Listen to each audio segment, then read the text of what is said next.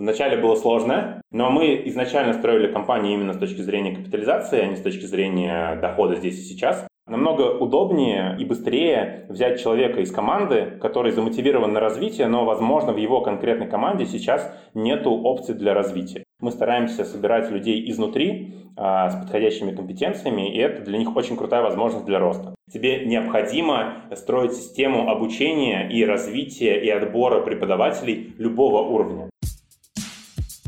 Привет, это Аня и Настя. И третий сезон подкаста «Несладкий бизнес». В этом году мы продали свой первый стартап. А теперь общаемся с предпринимателями, которые создали свое дело с нуля. Этот сезон мы посвятили сфере онлайн-образования и поговорили с лидерами этой ниши. Слушай нас на любых платформах и отмечай в Инстаграм собака Бизнес. Услышимся! Это были не колокола, это были Бокалы. звук бокалов, потому что мы хотим поздравить вас с наступающим Новым годом. С наступающим, ребята! Ну что, 2020 уходит, скажи, ты рада? Я, да, наконец-то этот год заканчивается, он был очень странный. Не сказать, что плохой, но просто действительно очень неожиданно странный. Во всех смыслах. Но, кажется, твой год прошел лучше, чем у остальных. Да, ведь, Настя? Ну, да.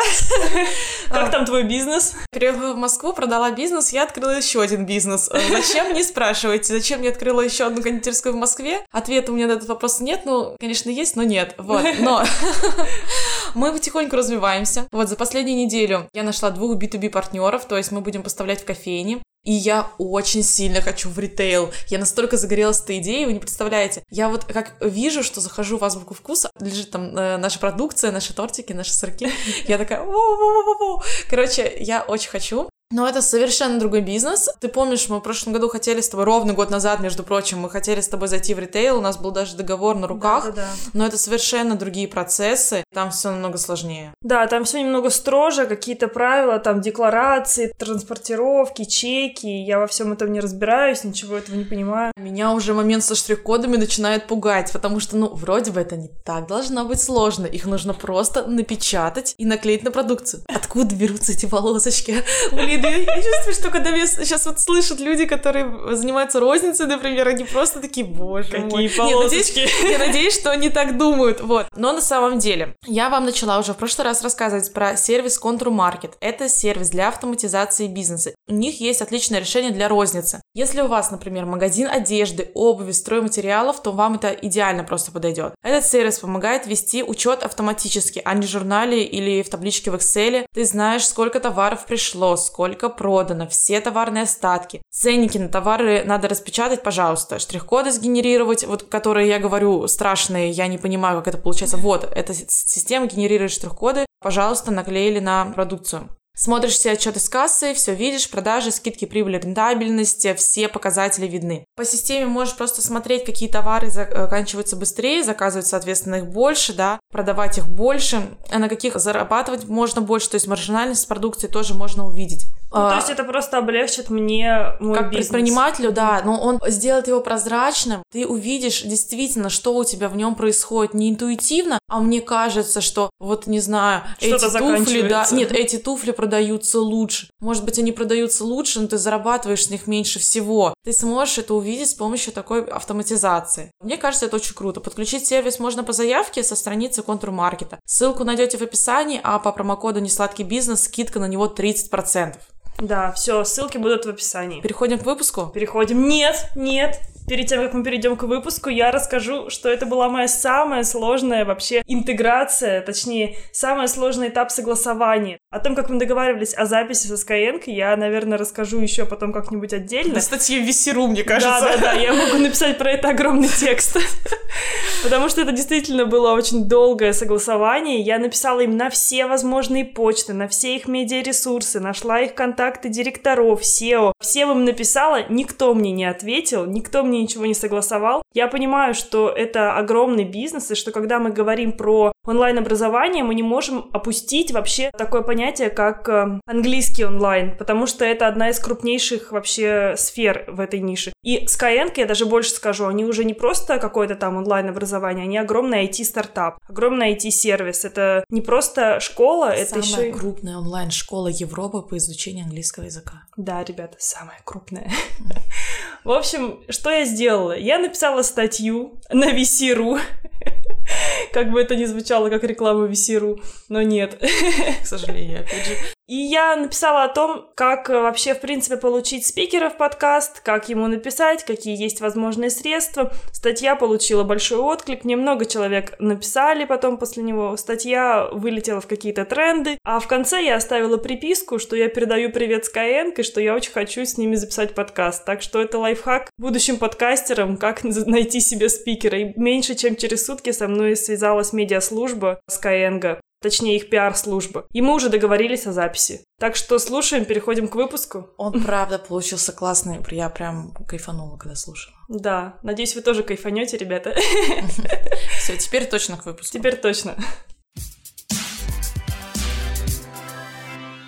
Всем привет! Это подкаст «Несладкий бизнес». Наш третий сезон, и у нас в гостях Денис Сметнев, сооснователь школы английского языка Skyeng. Компания входит в топ-35 крупнейших от тех компаний в России по версии РБК. Со Skyeng сотрудничает более 15 тысяч педагогов, занимается более 100 тысяч учеников, а ее оценка по состоянию на 2020 год 130 миллионов долларов. Также в 2019 году ребята создали школу SkySmart. Это школа обучения английскому и математике для школьников вторых-одиннадцатых классов. Денис, привет. Привет, все так. Расскажи коротко о вас, вдруг вас кто-то не знает. Ну, Аня уже, в принципе, все рассказала. У нас изначально компания занималась чисто английским, чисто для взрослых. Потом мы подключили B2B направление, когда вышли работать с компаниями. И, по сути, нашими клиентами стали в основном HR, ну, либо владельцы компаний, которые заказывали обучение для своих сотрудников. Потом подключили детское направление, ну, примерно синхронно. И со временем вот оно отпочковалось такую отдельную вертикаль детскую, где сейчас представлены два предмета английский и математика, и как бы оба успешно растут. Ну и по сути это два направления, которые друг друга поддерживают, друг другу помогают. То есть взрослые приводят своих детей заниматься SkySmart. Если кто-то привел своего ребенка, он потом может пойти и начать учиться в Skyeng. Опережая события, вы дальше также будете заниматься другими школьными предметами? Так сложился рынок, что английский и математика два крупнейших предмета. Мы постоянно ищем, можно ли подключить какие-то новые предметы. Сейчас каких-то конкретных планов нету, что именно мы будем подключать, мы экспериментируем, но пока там третьего предмета, типа точно мы идем туда, мы пока точно не знаем. Мы хотим, потому что, скорее всего, запрос будет на разные предметы, но вот английский математика не крупнейшие, все остальное намного меньше по объему рынка. Поэтому, по сути, если мы захотим перейти на другие предметы, нам потребуется очень сильно бизнес-процессы внутренне изменить, а это не очень просто. Ну, посмотрим, если получится, будет здорово. Вы пошли в другие предметы, например, в математику, потому что рынок английского языка, он все равно ограничен каким-то объемом, поэтому решили переключиться на какие-то другие направления еще? Здесь две вещи. Во-первых, математика, она сопоставима с английским, и, по сути, если мы идем в математику, то потенциал рынка увеличивается в два раза. Вторая, не менее важная, это то, что мы в целом, как некоторая миссия компании, это помогать людям развиваться, будь то взрослые, будь то дети, достигать своих целей в изучении английского языка или в изучении других предметов, делать так, чтобы они могли гордиться теми результатами, которых достигают. И мы понимаем, что математика — это действительно большая проблема для большого количества школьников, и мы им можем помочь. У нас ну, так сложилось, что основная как бы, часть команды — это в основном ребята, которые раньше преподавали математику в институте школьникам или физику, какие-то технические предметы. То, что мы начали с английского, это скорее совпадение, да, вот в математику уже шли целенаправленно, потому что мы понимали, типа, что такое хорошо преподавать математику. Поэтому это еще и дополнительно такая мотивационная, не то что даже мотивационная, а такая миссионерская функция, что хочется помогать людям не только в английском, но и в большем количестве предметов, особенно там, где мы сами шарим и разбираемся. Давай поговорим про партнеров. Skyeng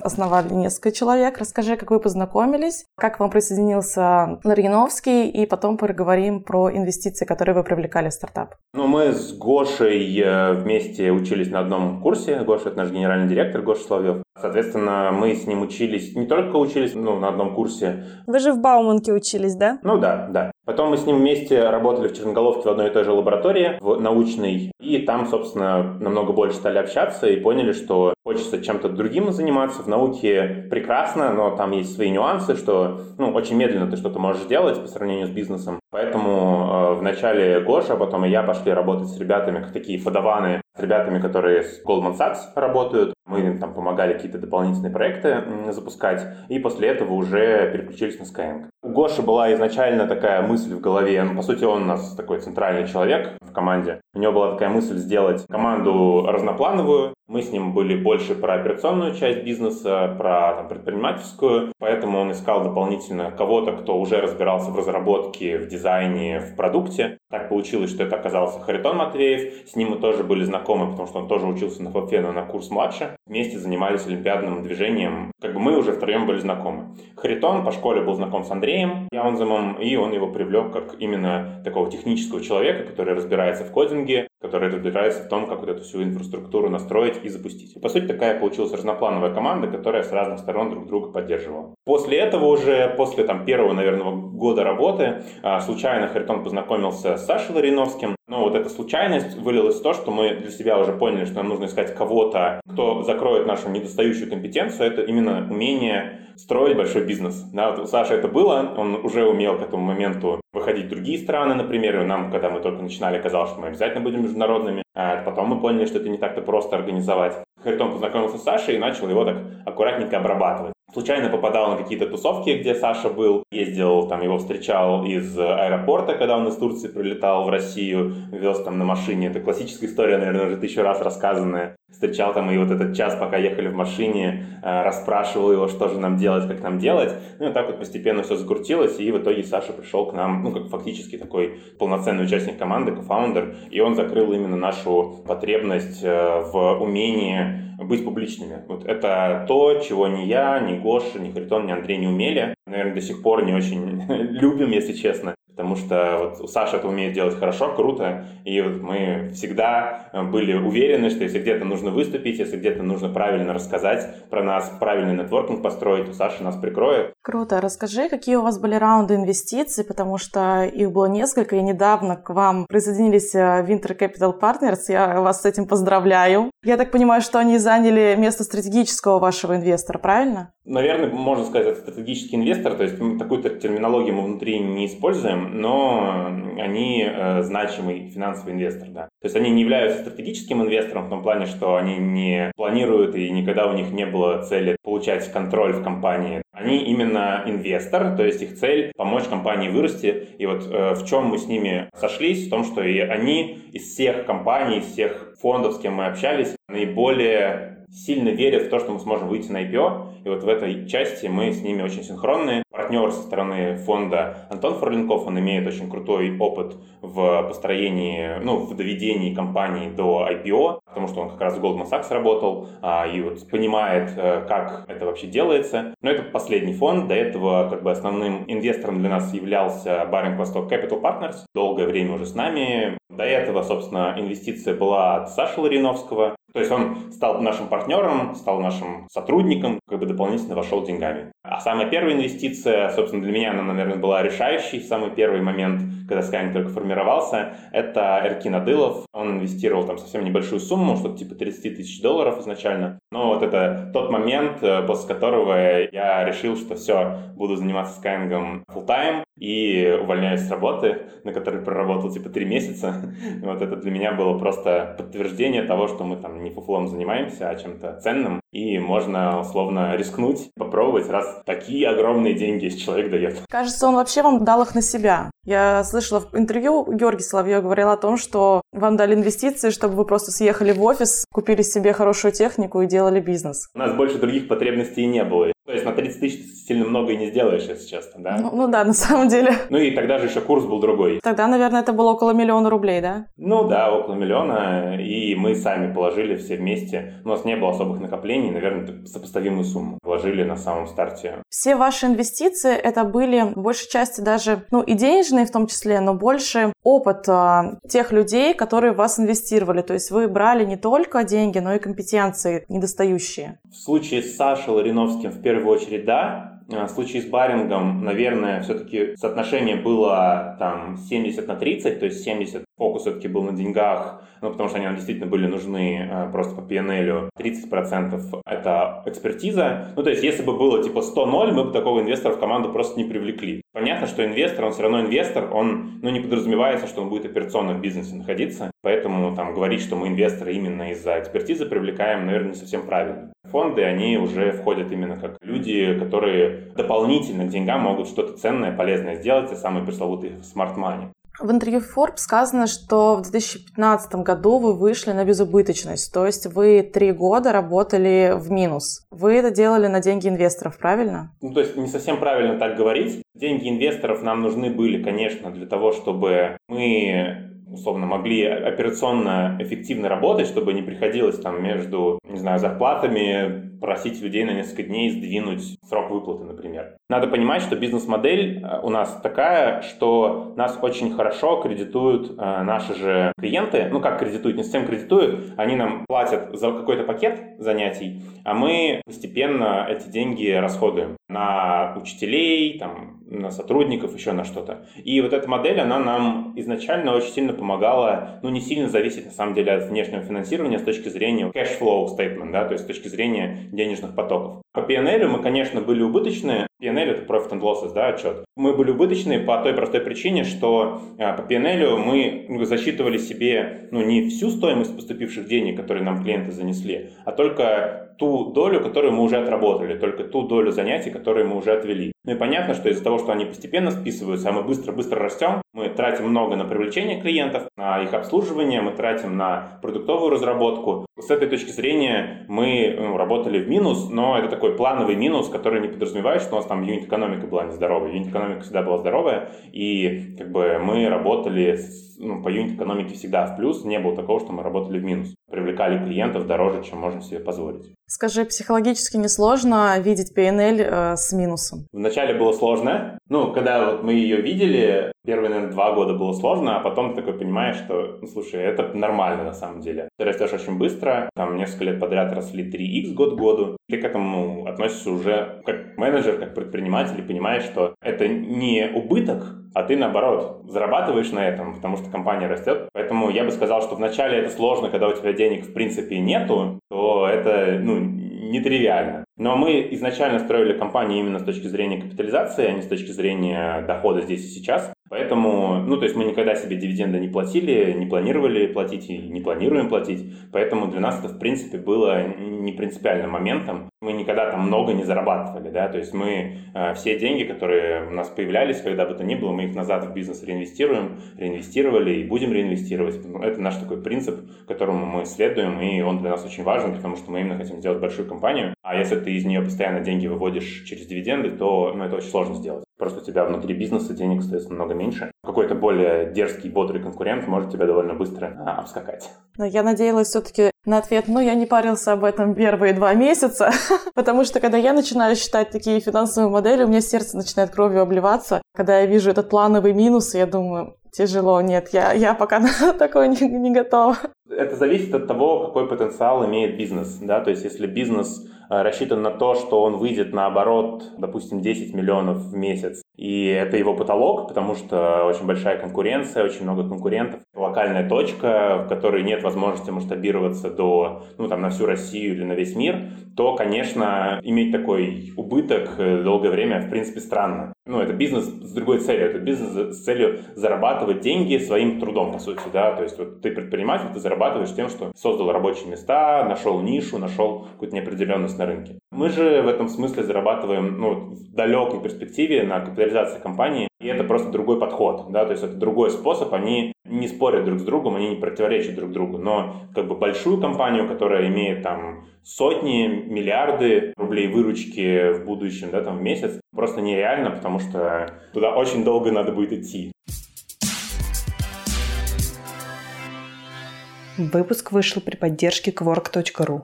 Quark – магазин фриланс-услуг от 500 рублей для вашего бизнеса. Ты уже говорил, что вы очень много вкладываете в маркетинг. В 2016 году Саша Лариновский говорил, что у вас SMM-менеджер, писатель-фантаст из Хакасии. Расскажи, как сейчас у вас все устроено, как у вас вообще маркетинг устроен в компании, как выглядит ваш маркетинговый отдел? До недавнего времени у нас э, была одна горизонталь маркетинга, которая обслуживала и взрослых, и детей. Тут была проблема, что когда у тебя одна команда, то очень сложно так настроить KPI, так настроить схему бонусирования для людей, фокус их внимания, чтобы они могли одновременно работать на две ну, такие принципиально разные аудитории. По сути, и на взрослых, и на детей с родителями. Поэтому мы постепенно переходим к такой системе, что у Skyeng и у SkySmart появляются свои команды по маркетингу. А, собственно, мы сейчас э, ищем туда а, CMO. А, если кто-то из слушателей хочет откликнуться, пожалуйста, мы с радостью пообщаемся. Если у вас есть опыт в построении там, больших команд по маркетингу, в управлении довольно большими бюджетами, там хотя бы 10 миллионов рублей и выше, то обращайтесь, мы с радостью рассмотрим, пообщаемся. Когда в 2016 году у нас была, в принципе, такая еще маленькая команда, да, вот сейчас это уже большая команда, которую мы уже даже хотим разделять на две, потому что у них разные целевые аудитории. То есть взрослые, которые сами за себя платят, и родители с детьми, которые, собственно, платят за своих детей. У нас есть несколько разных направлений в маркетинге. У нас есть стандартная закупка трафика, есть контент-маркетинг, очень мощная команда, а, которая, собственно, наш YouTube ведет, а, которая наши социальные сети ведет, а, развивает. Наверное, наша фишка в том, что у нас никогда ни YouTube, ни социальные сети не были просто ну, для некоторого там флера, для некоторого пиара или бренд awareness мы всегда пытались их делать такими перформанс-ориентированными каналами. Вроде у нас это успешно получалось. Большой путь в этом месте мы проделали. Примерно так сейчас выглядит маркетинг. Дальше, по сути, он будет разделяться на вот два таких направления у детей и у взрослых. Они уже будут больше фокусироваться на чем-то конкретном. Сколько такая компания, как Skyeng, тратит на маркетинг? Примерно от юнит экономики клиента тратим там 15-20% на маркетинг и продажи. Можно примерно прикинуть по времени жизни клиента, да, сколько обходится. Там конкретные цифры я, наверное, не, не буду говорить. Но это именно и на работу отдела или это только на трафик? Это только... все вместе. А какой у вас LTV сейчас у клиента? Где-то в районе 50 уроков. Ну, это если говорить э, в терминах именно уроков. Там стоимость урока... Около 7 месяцев, да, наверное, где-то так? 7, 7, 7, 9 в этом диапазоне, я думаю. Ну, вот смотри, у вас примерно в 2016 по интервью тоже было 7-8 месяцев. Это, кстати, довольно много. Вообще, считали ли вы, что из этих маркетинговых э, средств приводит больше всего клиентов, больше трафика? Я не знаю. Как-то это измеримо вообще, учитывая, что у вас и большой YouTube отдел, и вообще вот такой контент-маркетинг большой? Ну, конечно, мы точно знаем, какой канал сколько приводит. Понятно, с точностью до там, выбранного метода атрибуции. Мы пока не используем сложных методов атрибуции не даем разным каналам веса, разные касания, там не рассчитываем, кто повлиял, как повлиял. Я думаю, мы это в следующем году, наверное, постараемся сделать, но пока мы обычно использовали last click, э, ну, соответственно, по click мы знаем, какой канал сколько привел. Если говорить про каналы, у нас э, большую долю занимает, ну, так, это канал-направление B2B, оно хорошо очень по, в абсолютных числах работает. Очень большая рефералка и органика, ну, как и у всех, наверное, крупных бизнесов, они там органика плюс рефералка там вместе, наверное, до 50% доходят. Ну, это основные каналы, самые крупные. Ну, а дальше уже нету никаких ну, там отдельно выдающихся каналов. Но надо понимать, что без них и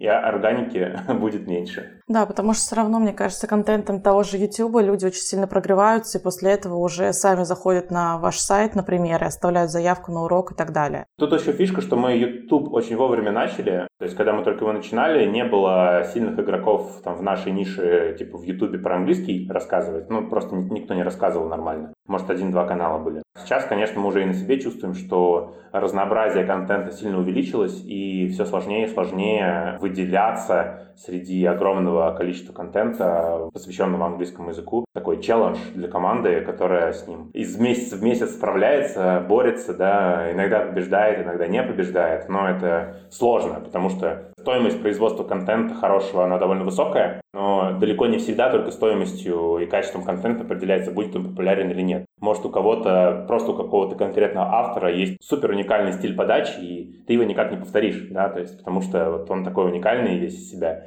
и забирает на себя часть аудитории, а когда таких производителей контента очень много, на одну компанию даже, какие бы там бюджеты, силы компания не тратила, очень сложно занимать существенную долю вот именно среди других создателей контента. У вас очень классный YouTube-канал, и мне нравится, что ваши ведущие, они очень харизматичные, они сами по себе, ты можешь приходить не ради Skyeng, а ради самих ведущих, их персоналити работает. Я тут сравнивала так просто по рынку прошлась. У вас каждое занятие длится 45-55 минут, правильно, да?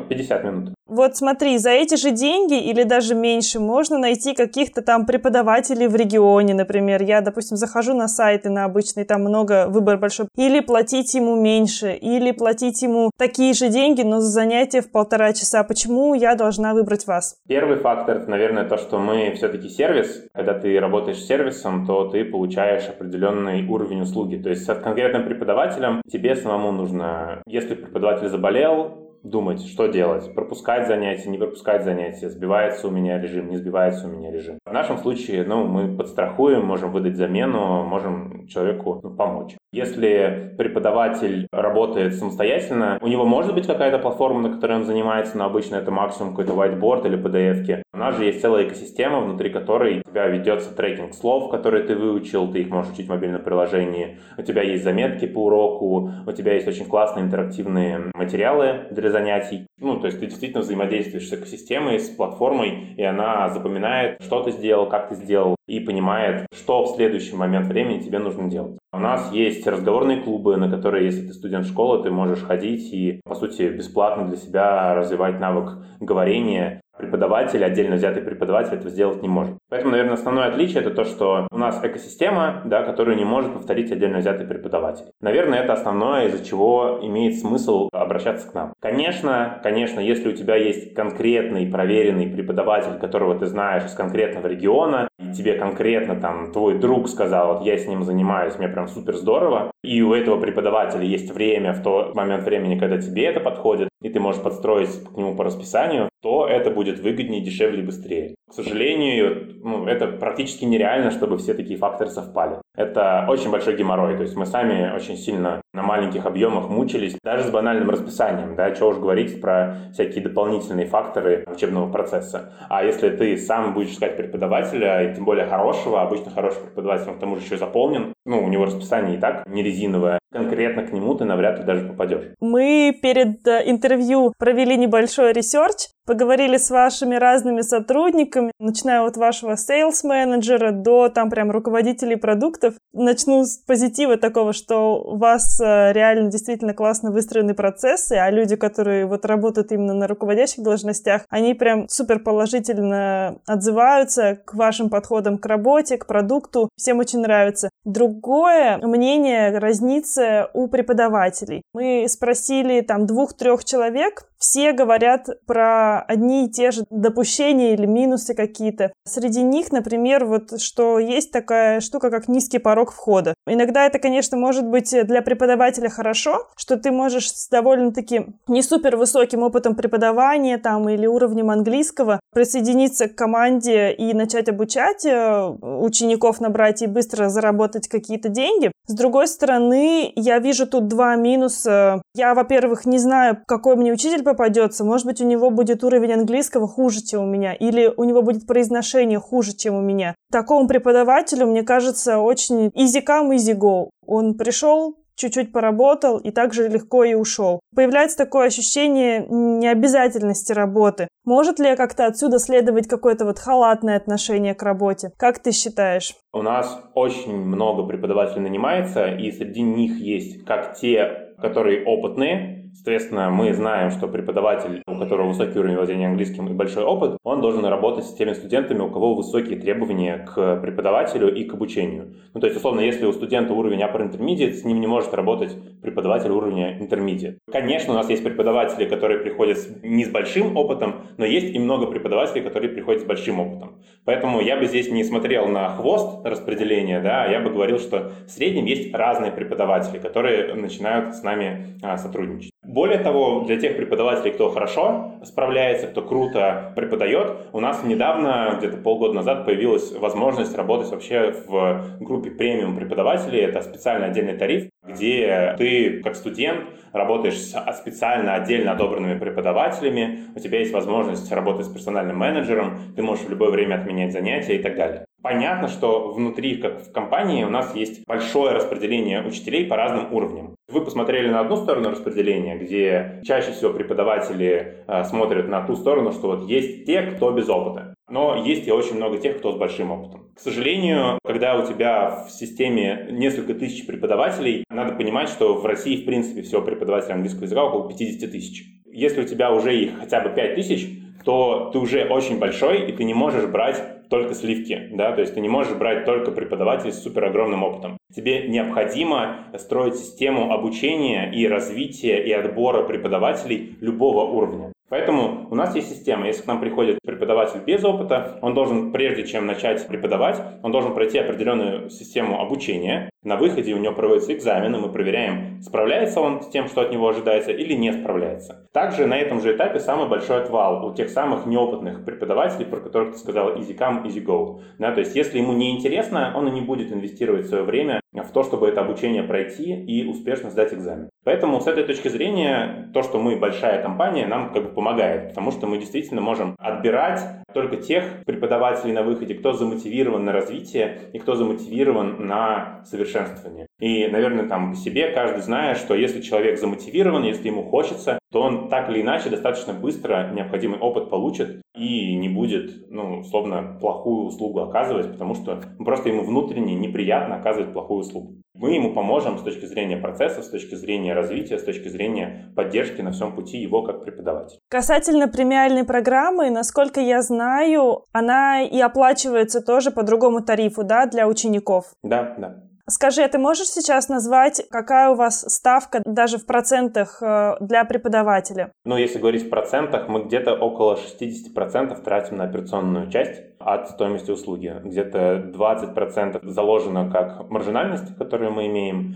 но еще 20% это, по сути, маркетинг. То есть преподаватель получает 60% от э, стоимости занятия, да? Ну, это совокупно, да, сколько мы на весь операционный блок тратим. А на преподавателя? То есть где-то на операционку около, наверное, около 10% входит. Просто получается, что ставка у вас преподавателя где-то 220 рублей в час. Чуть выше, 250-300. 250-300, да, у обычного преподавателя и 500 у премиум преподавателя. Ну, это про Россию. Насколько я понимаю, это стартовые цифры, это некоторая база. К этой базе добавляется ставка за количество открытых часов, которые ты проводишь, потому что нам выгодно, чтобы преподаватели много часов проводили. Плюс ставка за, ну, это не то чтобы стаж, это у нас есть грейды преподавателей. Чем выше у тебя грейд, тем выше у тебя дополнительная ставка. Плюс дополняется ставка за студента. То есть, если студент с тобой давно занимается, у него, ну, ты за него получаешь больше. В среднем мы тратим, по-моему, на преподавателя что-то в районе 350, может быть, больше. Это средняя цена. Понятно, что есть те, кто больше получает, есть те, кто меньше.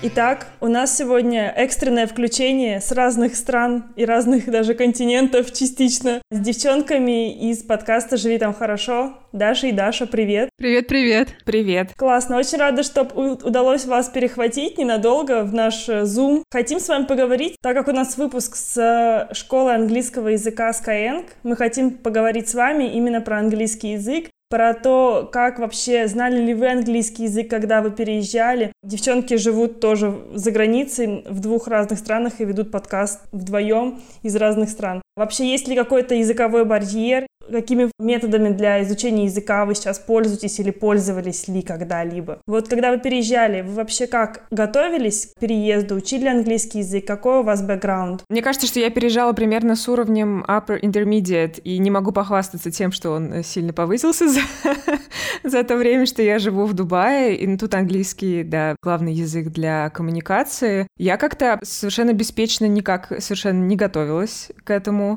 Но у меня была какая-то такая система непродуманная. Я, я вообще очень давно учила язык, специальным образом не ходила ни на какие курсы в последнее время. Я сильно продвинулась с языком через подкасты, потому что в какой-то момент я преодолела барьер, начала слушать англоязычные подкасты. Это как-то сильно меня прокачало в плане слушания и понимания но общаясь здесь э, с э, людьми из разных стран, я поняла, что это не прокачало мое говорение. То есть мое говорение, оно ок, оно норм, но могло бы быть лучше. То есть уровень моего понимания гораздо выше, чем уровень моего говорения. Когда я только переехала, я чувствовала, что мне нужна какая-то база, система, рутина, и я здесь, в Дубае, решила пойти на курсы английского, которые проходили каждый день, пять дней в неделю такие офлайновые, самые обычные групповые занятия, которые стоили просто тонну денег. И это было не очень эффективно, потому что я поняла, что в группе, конечно, ты как-то теряешься, и есть люди с сильно более низким уровнем, чем у тебя, все немножко по-разному, ну, с разной скоростью думают, соображают, и в итоге ты не очень много получаешь, на самом деле, от таких занятий. Да, это была у нас Даша из Дубая. Теперь у нас будет Даша из Германии.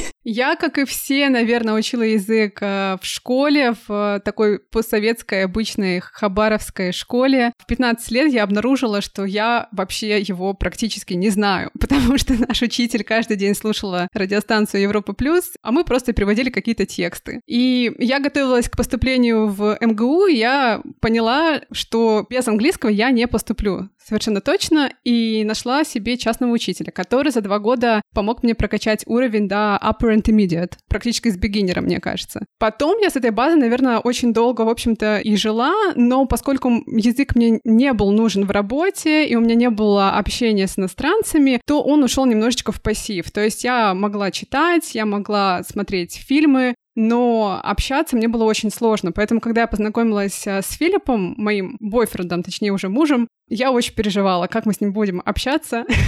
Один-два дня такого интенсивного погружения в языковую среду и в общение позволяет тебе, наверное, вспомнить те основы, которые у тебя уже были. Для меня очень важно, чтобы у меня был гид, гайд в изучении языка. Мне сложно учить самой. Я знаю, что Дашин муж каким-то образом выучил сам. Но я не такой, наверное, структурированный человек, как Дашин муж, поэтому мне нужен проводник, мне нужен человек. Он считает, что учителя для слабаков. Ну, в общем, я слабак, видимо. Я тоже. Мне проще так, и мне так интереснее. У меня сейчас прекрасный учитель, э, который вдохновляет меня, пинает меня, присылает домашку, и каждый день какие-то напоминалки и видосы. Вот мне такое надо, такой хардкор нужен. Плюс я поняла, что для меня не работает в изучении языка сесть один раз в неделю и один часик, два часика позаниматься. Мне нужно каждый день по 15 минут. Это позволяет тебе все время быть как бы в контексте языковом, повторять те слова или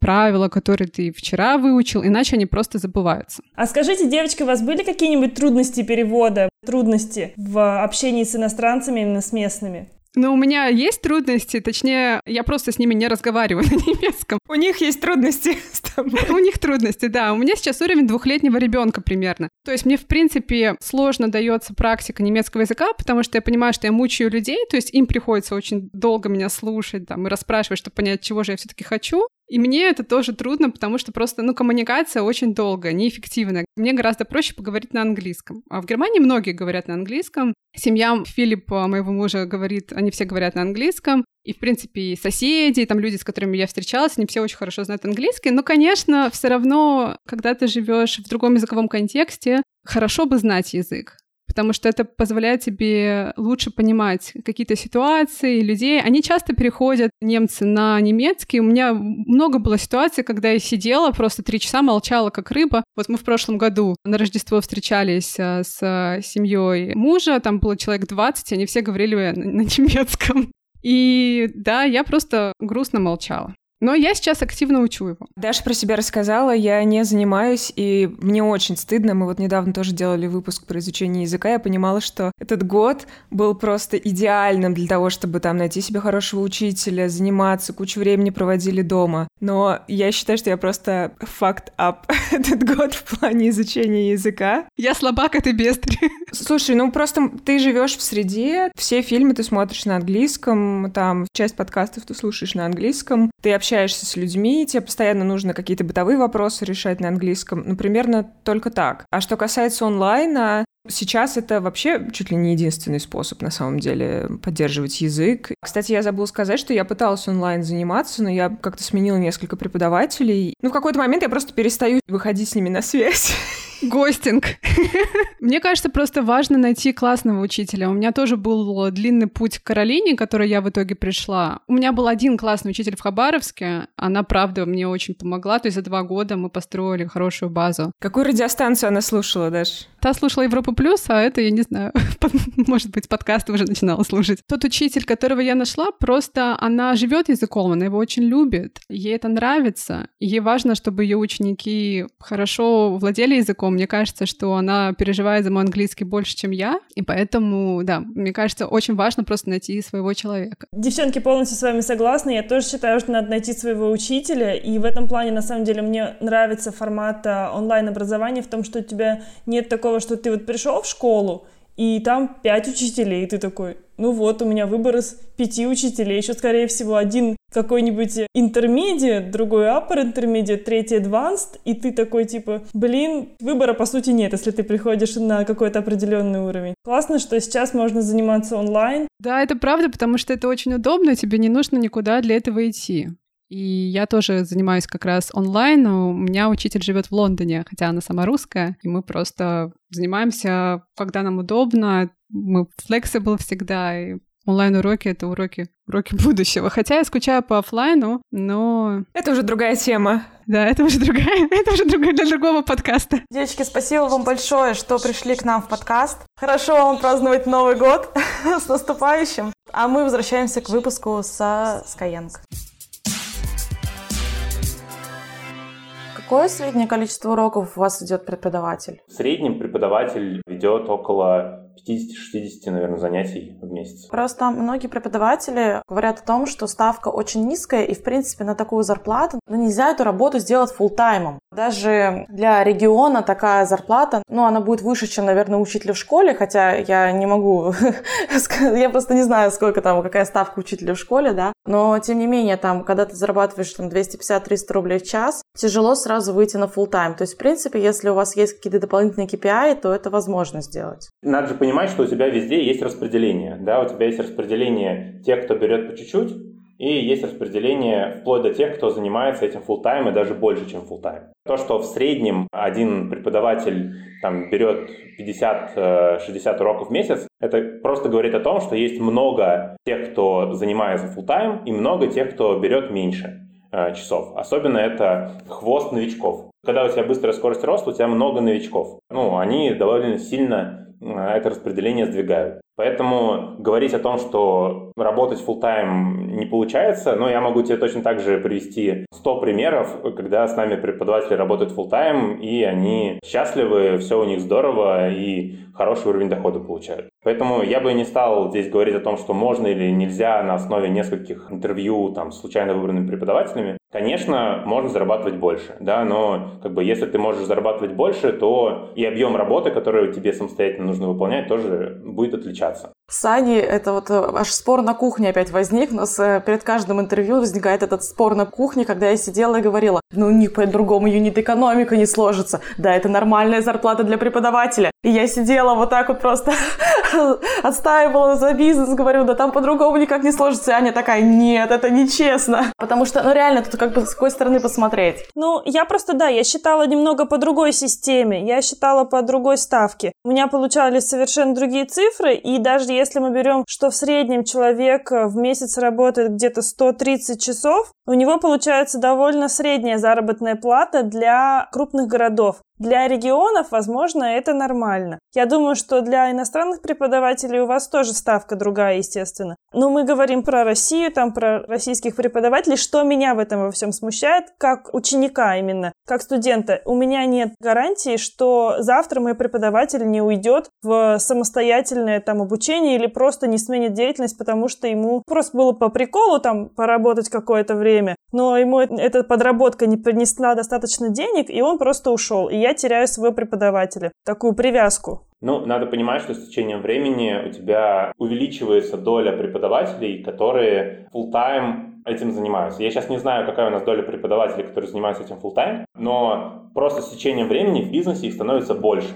Ну, потому что у тебя отсеиваются те, для кого это была подработка. Наше преимущество перед новичками в бизнесе преподавания онлайн в том числе, что у нас уже есть база преподавателей, для кого это full-time работа, а, от которой они получают там и уровень дохода подходящий, и удовольствие, и при этом работают внутри нашей экосистемы. С течением времени вот доля таких неопределившихся, скажем так, студентов, она просто уменьшается. Ну, не студентов, а преподавателей. Она уменьшается, и, ну, то есть, соответственно, текучка у нас там вообще какая-то сейчас смешная. Ну, вот у нас есть такая метрика, как выживаемость преподавателей из месяца в месяц, ну, типа ретеншн преподавателей. Она у нас держится в районе 90 8%, по-моему, 98-98,5%. То есть всего лишь 1-1,5% преподавателей в месяц перестают с нами сотрудничать один из преподавателей говорил, что за счет того, что у вас есть такая система, что преподаватель высокого уровня не может заниматься прямо с новичками, я не знаю, как сейчас это, в какой-то момент э, происходит такой гэп, когда нет учеников э, уровня upper intermediate, intermediate, там, ну, в общем, подготовленных хороших учеников, и, соответственно, преподавателю, который на достаточно высоком уровне преподает, уже там занимается с э, хорошо обученными английскому языку уже студентами, ему просто не хватает банально учеников. Пофиксили ли вы это сейчас как-то? Как-то изменилась эта система или нет? Смотри, я думаю, что здесь э, на самом деле преподаватель не совсем верно истрактовал ситуацию. То есть надо понимать, что распределение студентов, оно тоже какое-то, оно более-менее стабильное. То есть доля учеников, которые приходят к нам с высокими уровнями, в течение времени почти не меняется. То есть это какой-то там процент. Я его сейчас опять же не знаю, но он более-менее фиксированный. Ну, мы сами себе ноги не простреливаем. То есть если мы понимаем, что у нас есть там определенное количество студентов высоких уровней, мы не будем форсированно блокировать и никогда форсированно не заставляли преподавателей работать только с ними. Мы сами себе как бы не враги. Но бывают ситуации, когда, например, мы неправильно спрогнозировали планы по подбору новых преподавателей. Если маркетинг сказал, мы сделаем X новых студентов в следующем месяце,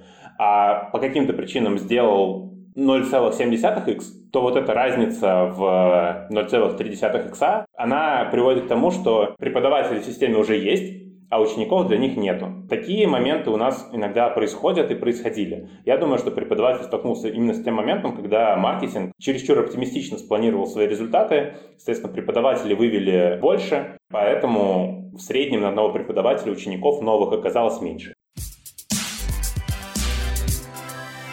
Какое долгосрочное планирование у компании? Долгосрочно мы хотим развиваться PPO, если говорить про цель а, именно... Мы купим с Аней ваши акции.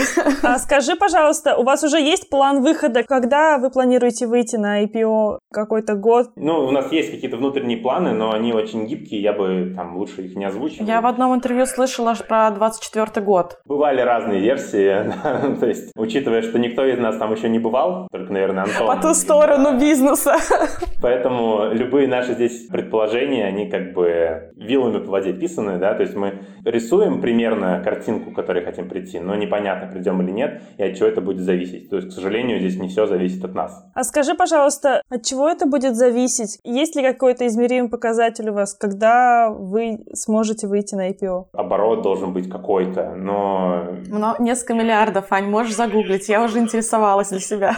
Ну, да, ну то есть там оборот какой-то космический, да, то есть нам до него еще, еще нужно расти, в общем. А куда мы хотим развиваться? Ну, тут у нас есть миссия, да, мы хотим помогать людям достигать результатов, которыми хочется гордиться с помощью образования. Это наша миссия. В рамках этой миссии мы хотим помогать взрослым как можно больше и детям как можно больше. В детях э, мы сейчас, как я уже говорил, пробуем новые предметы. Какие именно будем запускать, я пока не знаю, да, будет видно. Плюс у нас одно из очень мощных направлений, которое мы запустили прошлой весной, это интерактивная рабочая тетрадь. И уже сейчас ей пользуются в России там, в огромном количестве школ. Миллионы э, учеников, э, которым преподаватели задают домашки на нашей платформе, и очень большие планы на то, что мы эту тему сможем развить еще дальше, еще больше. И там навряд ли вся Россия, но очень много, очень большая доля э, школьников будет пользоваться нашей платформой для того, чтобы решать домашки. Аналогичную историю мы делаем для вузов. Это одно из направлений, с которым я работаю. То есть мы делаем такую интерактивную тетрадь вместе с своим авторским контентом для вузов. И у нас уже там, где-то около 15-20 вузов, которые ей пользуются. Я сейчас как такой дополнительный бизнес-юнит развиваю направление таких бизнес-административных ассистентов, которые могут ну, в команду приходить и как руки делать какие-то монотонные, достаточно рутинные процессы,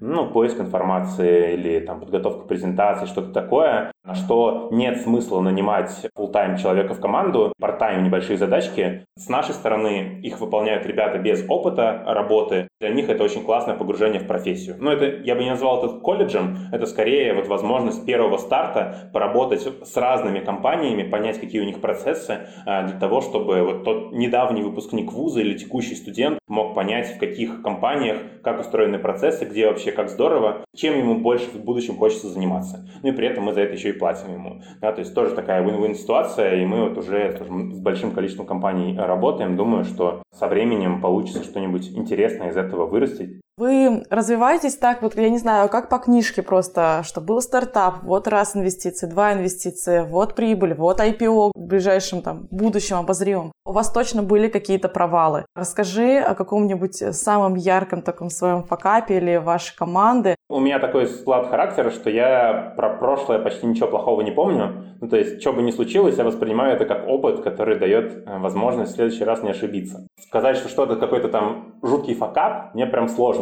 Ну, там, из таких жутких факапов на самом старте, это когда банкомат Сбера заживал у меня 200 тысяч и в день выплат преподавателям, и как бы, и чего, и денег больше не было.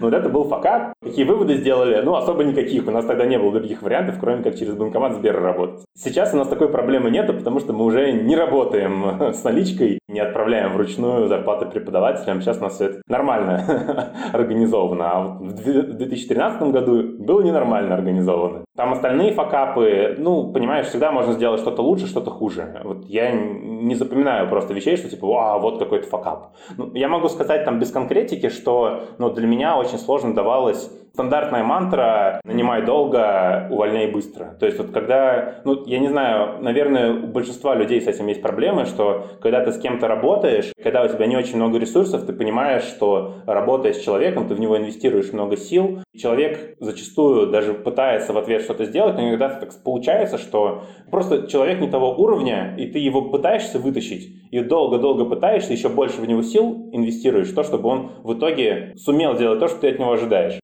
И он старается, видно, что старается, но не, не получается. Вот это для меня всегда была самая сложная ситуация, когда человек старается, ты пытаешься ему помочь, а у него не получается. И вот у вас такая патовая ситуация, что вроде уволить надо, но ты как человек уже в него глубоко погрузился, просто ты ему переживаешь, сочувствуешь, из-за этого долго не увольняешь. Вот у меня было несколько ситуаций, когда так происходило в опыте. Я стараюсь с каждым разом, у меня все это быстрее происходит, да, когда с таким человеком сталкиваюсь. А вообще навык найма, он у тебя как быстро начал развиваться? Ты чувствуешь людей, когда ты нанимаешь их на работу? Ваш это человек э, или не ваш? Редко бывает так, что ты чувствуешь, что человек твой. Но если ты чувствуешь, то он 100% твой.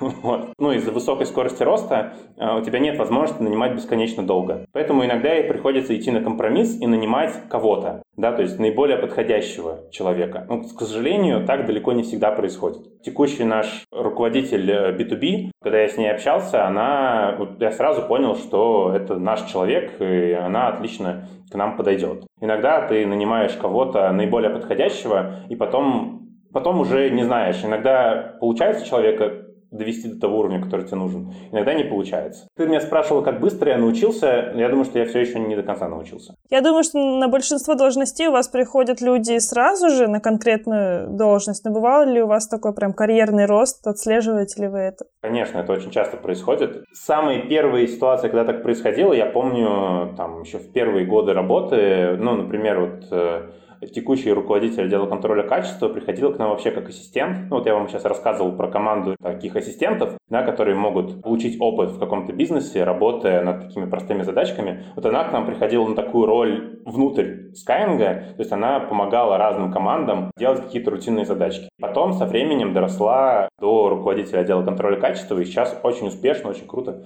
с этой ролью справляется. Когда ты запускаешь какое-то новое направление, тебе выгоднее взять не человека с рынка, который не знает, как у тебя что устроено, ему сложно, в принципе, понять, за счет каких ресурсов внутри конкретно Skyeng ты можешь сделать крутой результат. Намного удобнее и быстрее взять человека из команды, который замотивирован на развитие, но, возможно, в его конкретной команде сейчас нету опций для развития. Мы стараемся собирать людей изнутри а, с подходящими компетенциями, и это для них очень крутая возможность для роста. Нанимая с рынка здесь ну, сложно. Чаще мы нанимаем с рынка, наверное, на какие-то совсем топовые позиции, потому что до топа дорасти с нуля очень сложно в одной компании. Просто вот этот опыт топ-менеджмента, он, он совсем сильно отличается от любого другого менеджмента. Внутри компании, будь то тим-лид или руководитель группы или э, руководитель направления, быть топ-менеджером, ну, совсем другой опыт, и вот туда мы, наверное, чаще нанимаем, чем растим.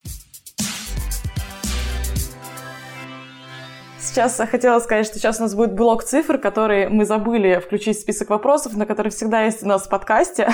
Мы всегда спрашиваем, сколько людей в компании у вас работает. Но вот те цифры, которые мы находили, это 15 тысяч преподавателей, а вот сотрудников а, в штате... Ну, где-то, наверное, один к 10, порядка тысячи, наверное. Но это если учитывать все линейные позиции, типа там менеджеры колл-центра, саппорт-менеджеры, менеджеры по проведению вводных уроков. Ну, то есть вот там вопрос, стоит их считать сотрудниками в полном смысле или нет, открытый. Если сравнивать с IT-компанией, то там IT-состав, он, наверное, около 150-200 человек. Какой оборот был у компании в 2019 году? Я не помню, если честно. Ну, там мы какие-то давали в открытые источники, да, то есть. А на 20 у вас есть план, как хотите закрыть? Ну, есть план, но я не могу. Просто многие делают долгосрочное планирование там на год, на пять лет, и они эту информацию даже в открытые данные там рассказывают заранее, даже в процентах на кварталы. Мне кажется, что когда ты рассказываешь что-то во всеуслышание, появляется такая мотивация обязательно выполнить и перевыполнить. Ну, у меня достаточно сильная внутренняя мотивация, я никогда во всеуслышание ничего не заявлял. Это делает, мне кажется, тебя не гибким.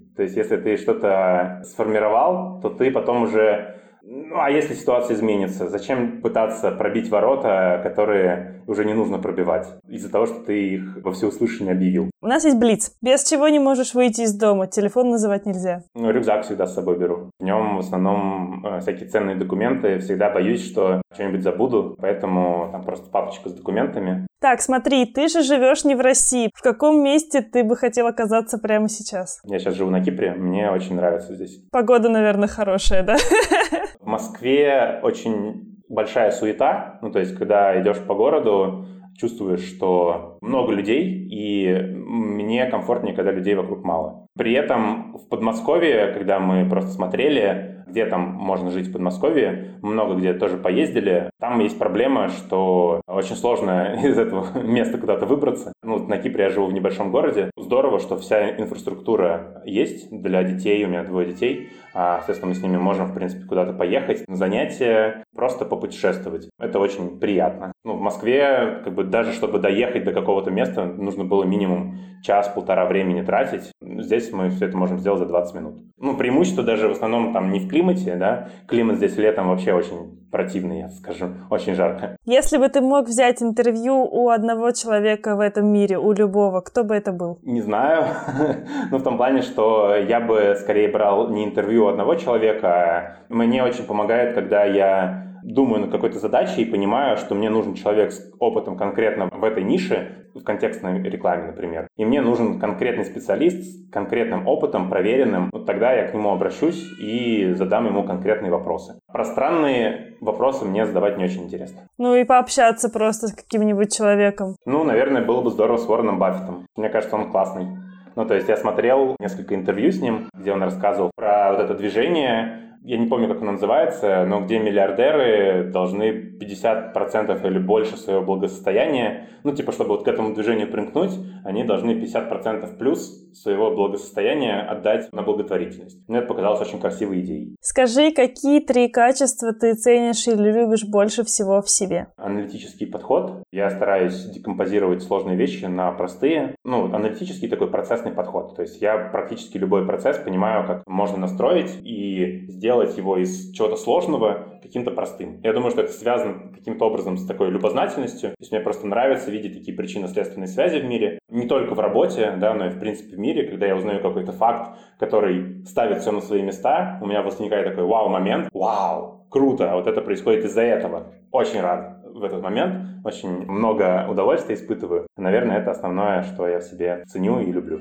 Предпринимателем становятся или рождаются? И так, и так. Уверен, что есть примеры такие, и такие. Предпринимателем можно стать, уверен, что предпринимателем можно родиться. Спасибо. Дай, пожалуйста, еще напоследок. Нас слушает очень много ребят, которые тоже хотят свой стартап или начинают уже, или что-то уже делают. Дай, пожалуйста, один совет начинающим предпринимателям. Ну, наверное, хорошим советом будет постараться найти человека, типа ментора, который на один шаг впереди тебя. То есть, э, если ты только начинаешь бизнес, прям только-только его начинаешь, то найти кого-то, кто начал его год назад, потому что он сможет очень сильно с тобой поделиться ошибками, которые он допускал год назад. При этом идти тебе на этом этапе к человеку, который запускал бизнес 5 лет назад, большого смысла нету, потому что он уже забыл, что с ним там было пять лет назад. Постарайтесь на каждом этапе находить себе человека, который относительно недавно был на том же этапе, где ты сейчас находишься. Он очень много чего полезного и ценного тебе сможет рассказать, и вам, главное, будет очень интересно поговорить. Ну и, как следствие, это поможет бизнесу, потому что много ошибок ты не допустишь. Да, здорово, это очень крутой совет, на самом деле, найти наставника. Да, вот я здесь э, с Настей э, согласен, что это действительно очень здорово. Важно при этом не искать звезду, который там плюс 100-500 шагов от тебя уже прошел, а искать, наверное, именно того, кто был на этом этапе недавно, просто потому что вам намного интереснее будет общаться. Топ-менеджеру совершенно неинтересно в среднем разговаривать с новичком, который ну, базовых вещей не понимает. Супер, классно. Я думаю, что будем заканчивать. Спасибо тебе за интервью. Вам спасибо за интересные вопросы и общение. Ребята, с наступающим вас! С наступающим! Спасибо, что были весь этот год с нами. Кто-то послушал один выпуск этот, например. Кто-то два. Кто-то два, а кто-то все выпуски, как я, например. Да. Если среди вас есть такие герои, которые послушали хотя бы 10 выпусков наших подкастов, отпишитесь нам, пожалуйста, нам будет очень приятно. Оставляйте нам звездочки в подкастах. И комментарии, конечно же, мы все их читаем. А еще переходите в наш телеграм-чатик. Ссылки на него будут в описании. Спасибо, что были с нами весь этот год. Э, надеемся, что вы хорошо проведете свой Новый год, встретите 2021 и проводите наш сложный 20 год во всех смыслах. Надеемся, что ваш 21 год будет лучше, чем 2020, и вы его встретите и проведете в классной компании. Желаем вам всяческих успехов, добра, бизнеса, конечно же, денег. Ой, это я должна была сказать, это я должна была сказать.